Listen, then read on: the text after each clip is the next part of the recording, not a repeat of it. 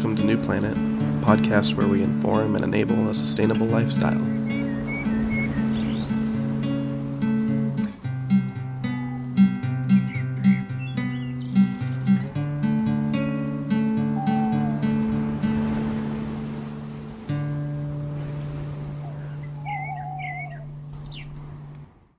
Hi, Xander.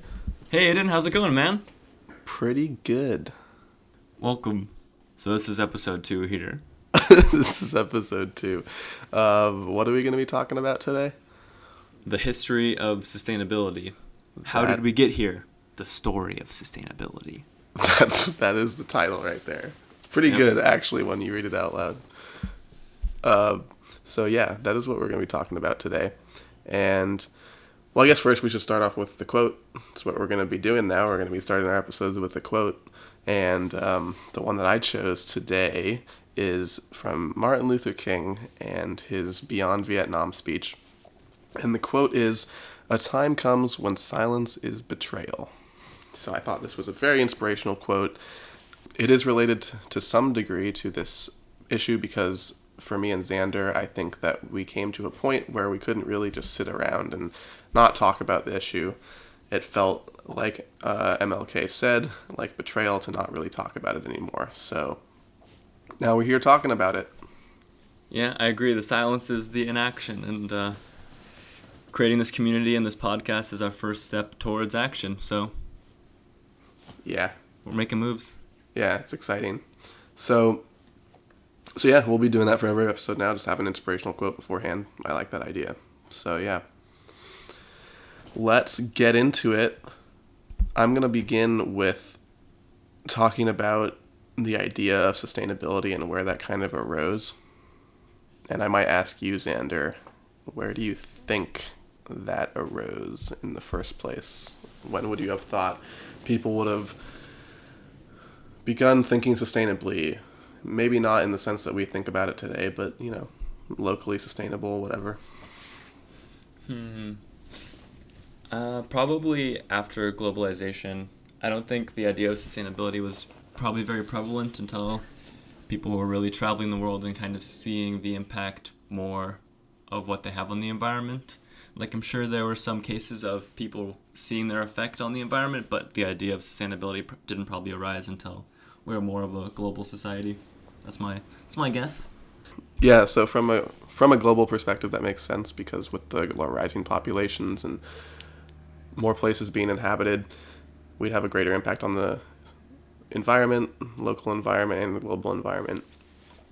But actually, sustainable thought and I guess practices of sustainability were around really throughout human history or modern human history. Maybe I should say after the introduction of agriculture, which is when? Do you know, Xander?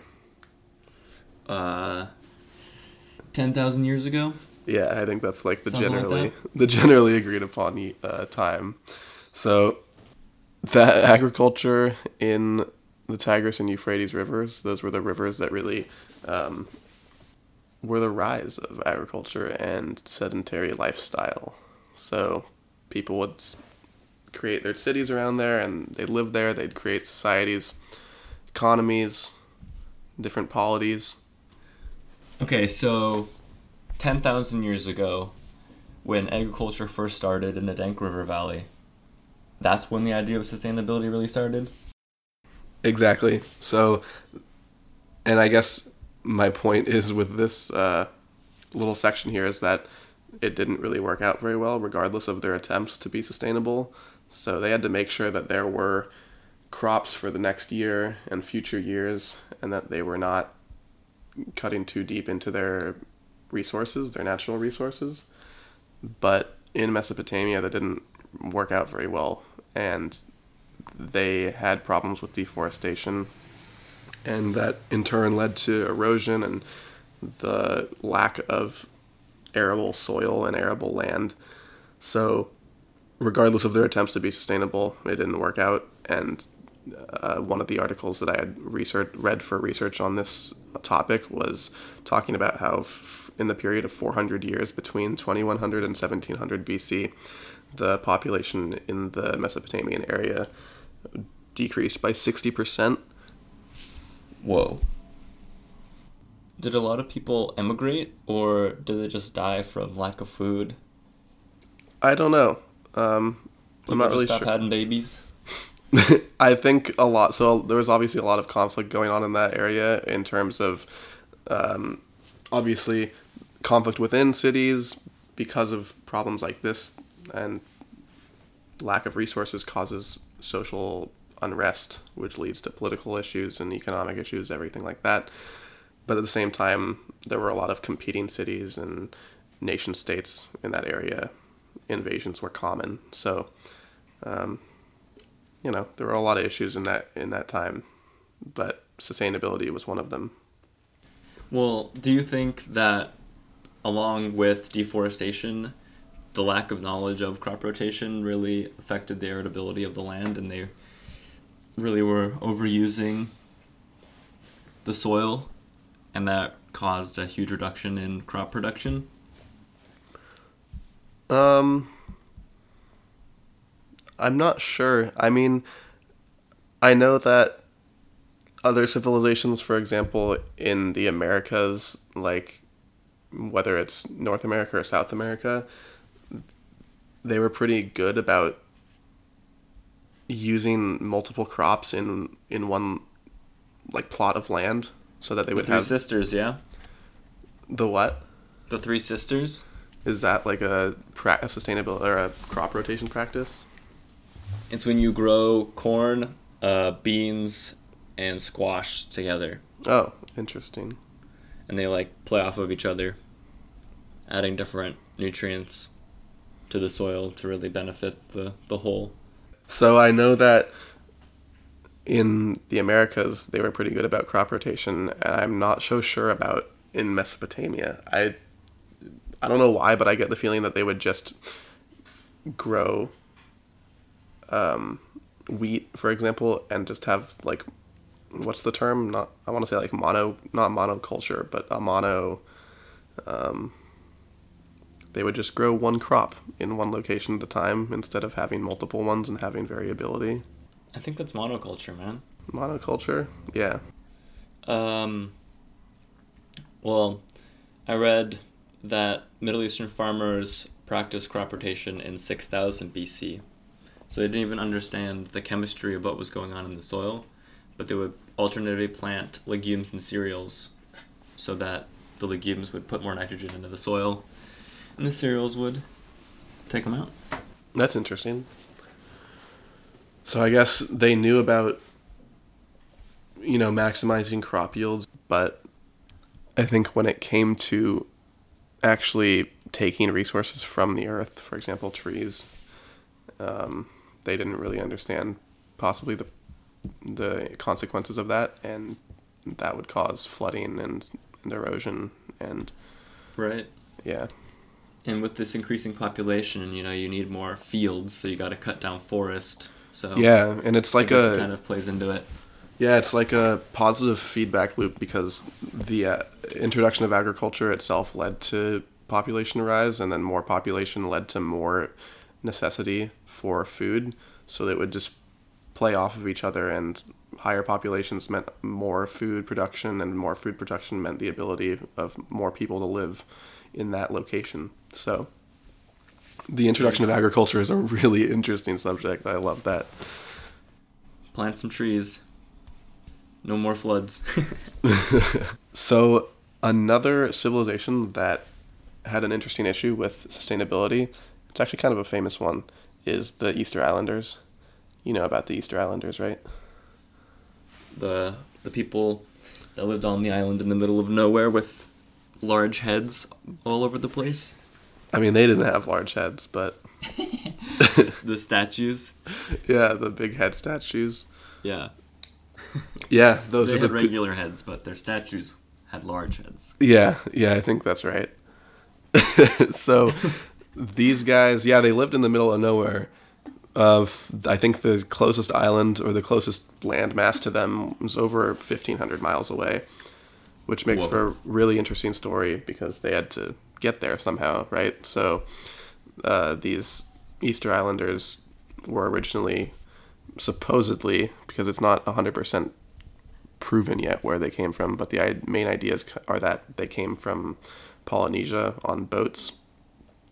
And yeah, they sailed thousands of miles or a thousand plus miles all the way to this little island, and that's where they formed their society. So it's a pretty interesting story of how they got there. So once they did get there, they did flourish and thrive on the island for a while. And eventually, they overharvested, cut down too many trees, they overhunted the limited population of animals on the island, which is always a problem because they're essentially in a closed system, right? So there's not you can't, it's hard to replenish your resources on the island in the middle of nowhere. So they deforested and they killed too many other animals. And the result of this was erosion of the soil and environmental issues that led to social unrest and conflict between the different groups on the island. And we know most of this through anecdotal evidence, but also from when the Europeans arrived on the island in 19 sorry 19 in 1722 and apparently before that the island population had declined from 15,000 to 2 to 3,000 um, and this was before the Europeans arrived so pretty interesting example there because that island is like a little mini version of Earth and shows how we need to be careful with our resources and and be sustainable in our living. Nice, I agree. So the last civilization that I quickly want to go over are the Mayans. So specifically in the city of Tikal, which was kind of the one of the more important and central cities of the Mayans in the 9th century. And it's located in Guatemala. So here in Tikal, they had a highly engineered environment in order to really maximize their population and maximize the productivity of their civilization. So, to some degree, they had forestry practices that eventually turned out to not be sustainable because they would cut down too many of the mature and older trees and leave only the smaller ones. And this was due to their high demand for firewood, which they needed for cooking. They would also engineer their cities, like Tikal, in order to collect more rainwater because in this location of Tikal, there wasn't a lot of fresh water lying around, so they would rely heavily on rainwater and collecting rainwater for drinking. And so the combination of their deforestation and a really long dry season in the 9th century, which, by the way, was also partly caused potentially by their deforestation and disrupting the delicate balance of the forest and sort of the climate in that area. Uh, this combination led to the demise of their civilization because they weren't sustainably taking resources from that forest and it caused environmental problems, and in the end, they were not able to to deal with the consequences. So these are some examples of sustainability practices that, or I should say, lack of sustainability practices in more ancient civilizations that prove the importance of sustainability, both on a small and a large scale. It's important to know what you're taking from from nature and know how that affects you and and your population. So, some ancient civilizations had a perception of their impact on the environment and the idea of sustainability, but it wasn't really practiced that often. Kind of when or were people already practicing ideas of sustainability? I know we talked about the Mayans engineering their landscape to kind of help mitigate the effects that they have on the environment, especially when it came to their rainwater, which is super cool. But when did this kind of idea of sustainability become more mainstream or Right. So the first real I guess calls for sustainability and understanding that we were having a negative impact on our in local environment was around Plato's time, so in ancient Greece, and he was an advocate of posterity and making sure that we were undergoing prog- uh, making sure that we were practicing a certain degree of sustainability. And he noticed this because of uh, actions like cutting down trees and you know deforestation. And the same thing was noticed by Pliny the Elder, who was a Roman author. And actually, fun fact, he died uh, because of the eruption of Mount Vesuvius in, you know, the volcano that destroyed Pompeii. Yes.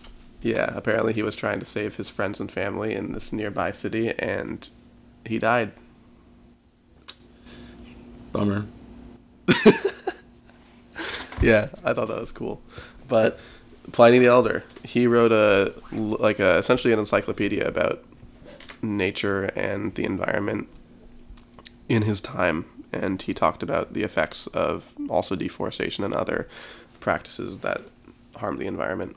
So, over a couple thousand years ago, people were already talking about this in writing, and it goes without saying that it was clearly practiced beforehand because, um, like you mentioned, crop rotation and things like that were already practiced several thousand years ago. So, one really important part of sustainability and how we got to the idea of modern sustainability is the idea of progress and how that drives civilizations and societies to act a certain way and either practice sustainability or practice unsustainable activities. So, before we get into the history of progress and how that influenced sustainability, we should ask ourselves what progress really means. So, how would we define progress in our time right now? Like, when you think of, for example, how do we progress as a civilization right now, maybe as a global civilization or even just in the United States, what would you say is progress? What a question. Right? Um, That's a hard question to answer. I think progress comes down to equality in regards to equality of opportunity and just balance in our society when it comes to with each other and with the world around us. I think that's kind of is the goal of progress maybe to strive towards that lifestyle and understanding of the world. I don't know. Yeah, I mean, progress has so many different things tied into it, but I would say that in order to progress, you can't progress as a society if people are not treated equally, Right. or at least you can't progress in the way that we want to progress if people are not treated equally. I'm sure that uh, back when slavery still existed prevalently in the United States, economic progress was being made, and to some people that was progress in general. But it, for us, I don't think that you can have progress without social equality or social equity. So I guess for me, definitely equality is part of of progress, and also progress would be like a moral progress, I guess, of that. I guess it is tied into equality, but yeah, improving our morals and becoming maybe less violent as a culture and less um, less hungry for for money and and economic progress, and really see the value of of connection with the environment and nature. So I, I agree with that, but I also think that economic progress is part of progress in general. But it, it needs to also be equal progress. But I think the ultimate goal is for everyone to live a rich life, even like, you know, financially, personally, spiritually, emotionally, and have this sort of balance. You know, it's like you're the there's a wheel and you're in the middle and there are all these cogs And if you have one that you're spending too much time on, like you're breaking, you know, your your money cog or your personal cog or your emotional cog. Mm-hmm. And that's not you're not going to be moving that wheel forward. Progress. Yeah. there you go. yeah. So the uh, the actual history of progress is really interesting, and I'll quickly go through it here. Um, it began mostly as that kind of like I mentioned, the more moral and I guess it's a began began more in a religious sense. So the advancement of humans and humankind and morals with these utopian ideas and and preparation for life after death. So living a good life and progressing uh, towards a better life, I guess, in heaven or wherever that Gotta place is heaven, that you man. believe in. and so this kind of set up an idea of linear progress and in a sense that you know you advance from one step to another it's not circular or it's not tangential it's linear so there was a path that people had to follow and when the enlightenment came around in the 18th century this was really attractive to some people. The enlightenment was a time of laws and rationality and reason and classification. So progress really embodied that and it created this idea of unilineal or unilinear evolution. And this was with regard to cultures and societies. So societies would be classified into certain stages linear stages of progress and this would start with savagery then you could progress to barbarism, and you could then progress to civilization, which was, of course, where the Western and European countries saw themselves. They were the civilized ones, and as they encountered these foreign civilizations that were less civilized as they saw them, it reinforced this idea that the Europeans were superior and that progress, they were farther along this linear path to progress economically, culturally, socially. So it's an interesting subject and also very controversial. As the Industrial Revolution rolled around, progress really took on that idea of economic progress and development. And this would have an effect on sustainability and the history of sustainability because economic progress is uh, synonymous with extractivism and taking resources. It always has been to some degree. Economic progress means production, and production generally means taking resources from the earth. In fact, human existence means taking resources from the earth. But as populations grew and as cities grew and countries are, uh, were created around the world, progress meant more extraction, more resources, and in turn, less sustainability. And it created this idea of humans being above nature and that nature was something that we could control and that and we could dominate it. And if we could do that that meant progress.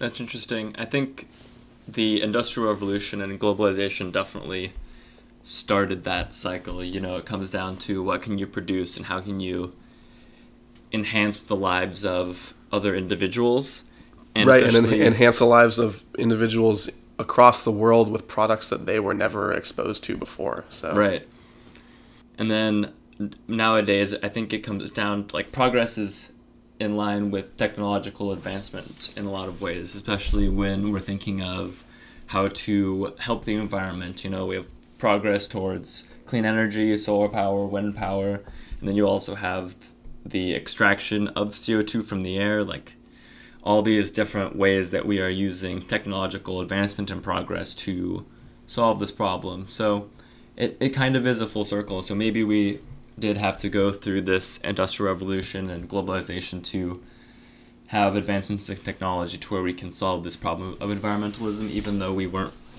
we didn't really have it in mind while producing. Yeah, I think there's definitely a lot of instances in history where you look back and and you see all these horrible things that have happened. But at the same time, had they not happened, we wouldn't have you know, we wouldn't have gotten to a, a point where we would have been able to solve the problem. Right. Like if I could live in any Um, time period, I would live in the modern time period.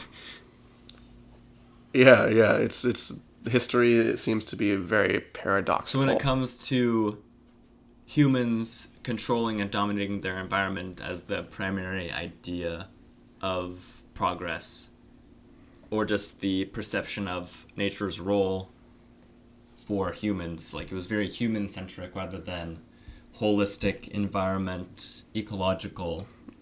yes. So were there any uh, people who had opinions about humans' role in nature?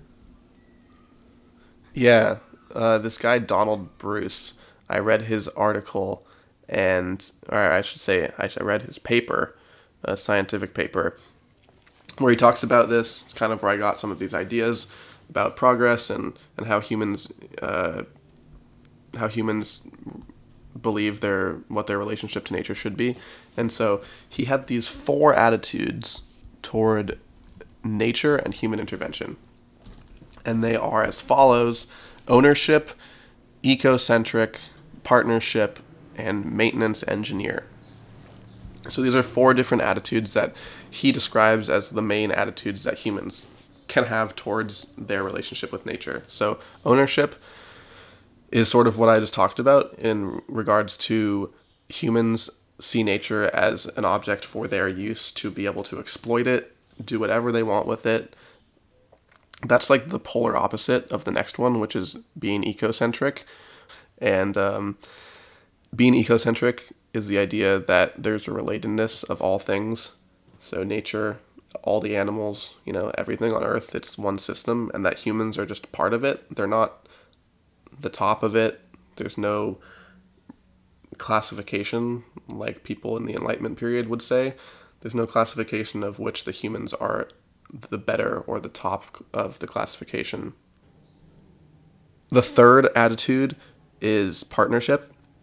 So, partnership and the next one, maintenance engineer, are the more centrist views and the less extremist views of humans' relationship to nature. So, partnership is that nature does have this value, this intrinsic value, but it isn't untouchable. So, there's the acknowledgement of humans that nature is very important. It plays a significant role in life on Earth and it's valuable.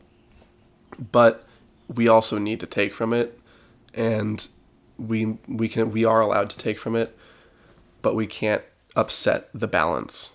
That important balance that we always talk about. So if there is for example an innovator that wants to I don't know, create a new project to extract resources from the earth or something like that, the burden of proof lies with them to show that there will be no harmful effects.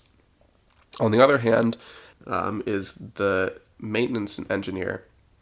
And the maintenance engineer is the less extreme view of ownership, and that is that nature exists and it does exist for our use, but we still have to look after it, just not for altruistic reasons. We have to look after it because it's in our best interest to look after it. Because if we use too much of our resources and we aren't sustainable, then, for example, our economies will fail, our societies will have many more problems than they already do. So, Xander, Yes. which view do you relate? To, which which uh, attitude do you relate to the most? Hmm. I think that the maintenance engineer is probably the perspective to have currently because I think individualism is pretty important and people really want to look out for player one, you know, themselves to an extent and understanding the effect that you as an individual has on the planet and knowing that you need to take care of it for that balance but really kind of striving towards a ecocentric perception so understanding how everything is related and how we are a part of the ecosystem but we're not at the center of the ecosystem so understanding So you see yourself you see yourself as a maintenance engineer person then, or you think that is like the more important one? I think that one Or like makes the- the... most sense to an extent, and I would Gotcha. also uh, consider myself probably a maintenance engineer, but I have like ecocentric goals Does that make sense? Right. Yeah. Yeah, I think that that I do stray from those like extreme views. I would generally say I'm more of like that partnership person because the uh, just the thing that it says here that nature has intrinsic value for its own sake. I think that's true that nature does have intrinsic value.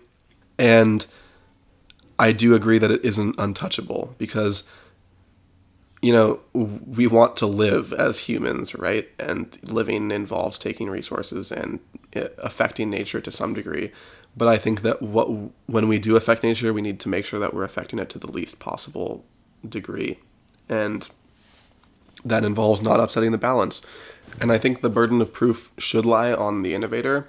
And I guess in that in this case, a good example would be like somebody who wants to explore oil drilling in the Arctic, right? The burden of proof should lie on them to prove that there are no har- are, uh, harmful or adverse effects, as opposed to the maintenance engineer idea of that that the person opposing that exploration needs to prove that there would be harm. Yeah, I, I agree with you. And I think that the idea of the burden lying on the innovator is interesting because in the society that we live in, we have this idea of voting with your dollars, and there just needs to be more transparency and accountability when it comes to the innovator because I think people have the individual right to not purchase the, the things that the innovator has created, and it really would disincentivize them from doing those sorts of innovations.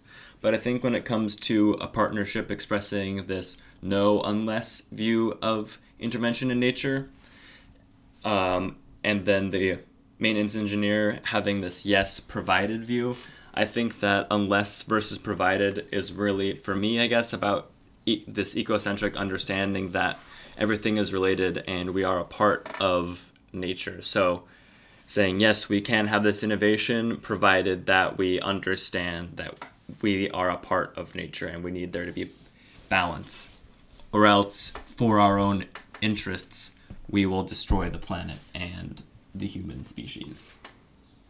Sure. Yeah, I could I can respect that for sure. So that's my perspective. Interesting.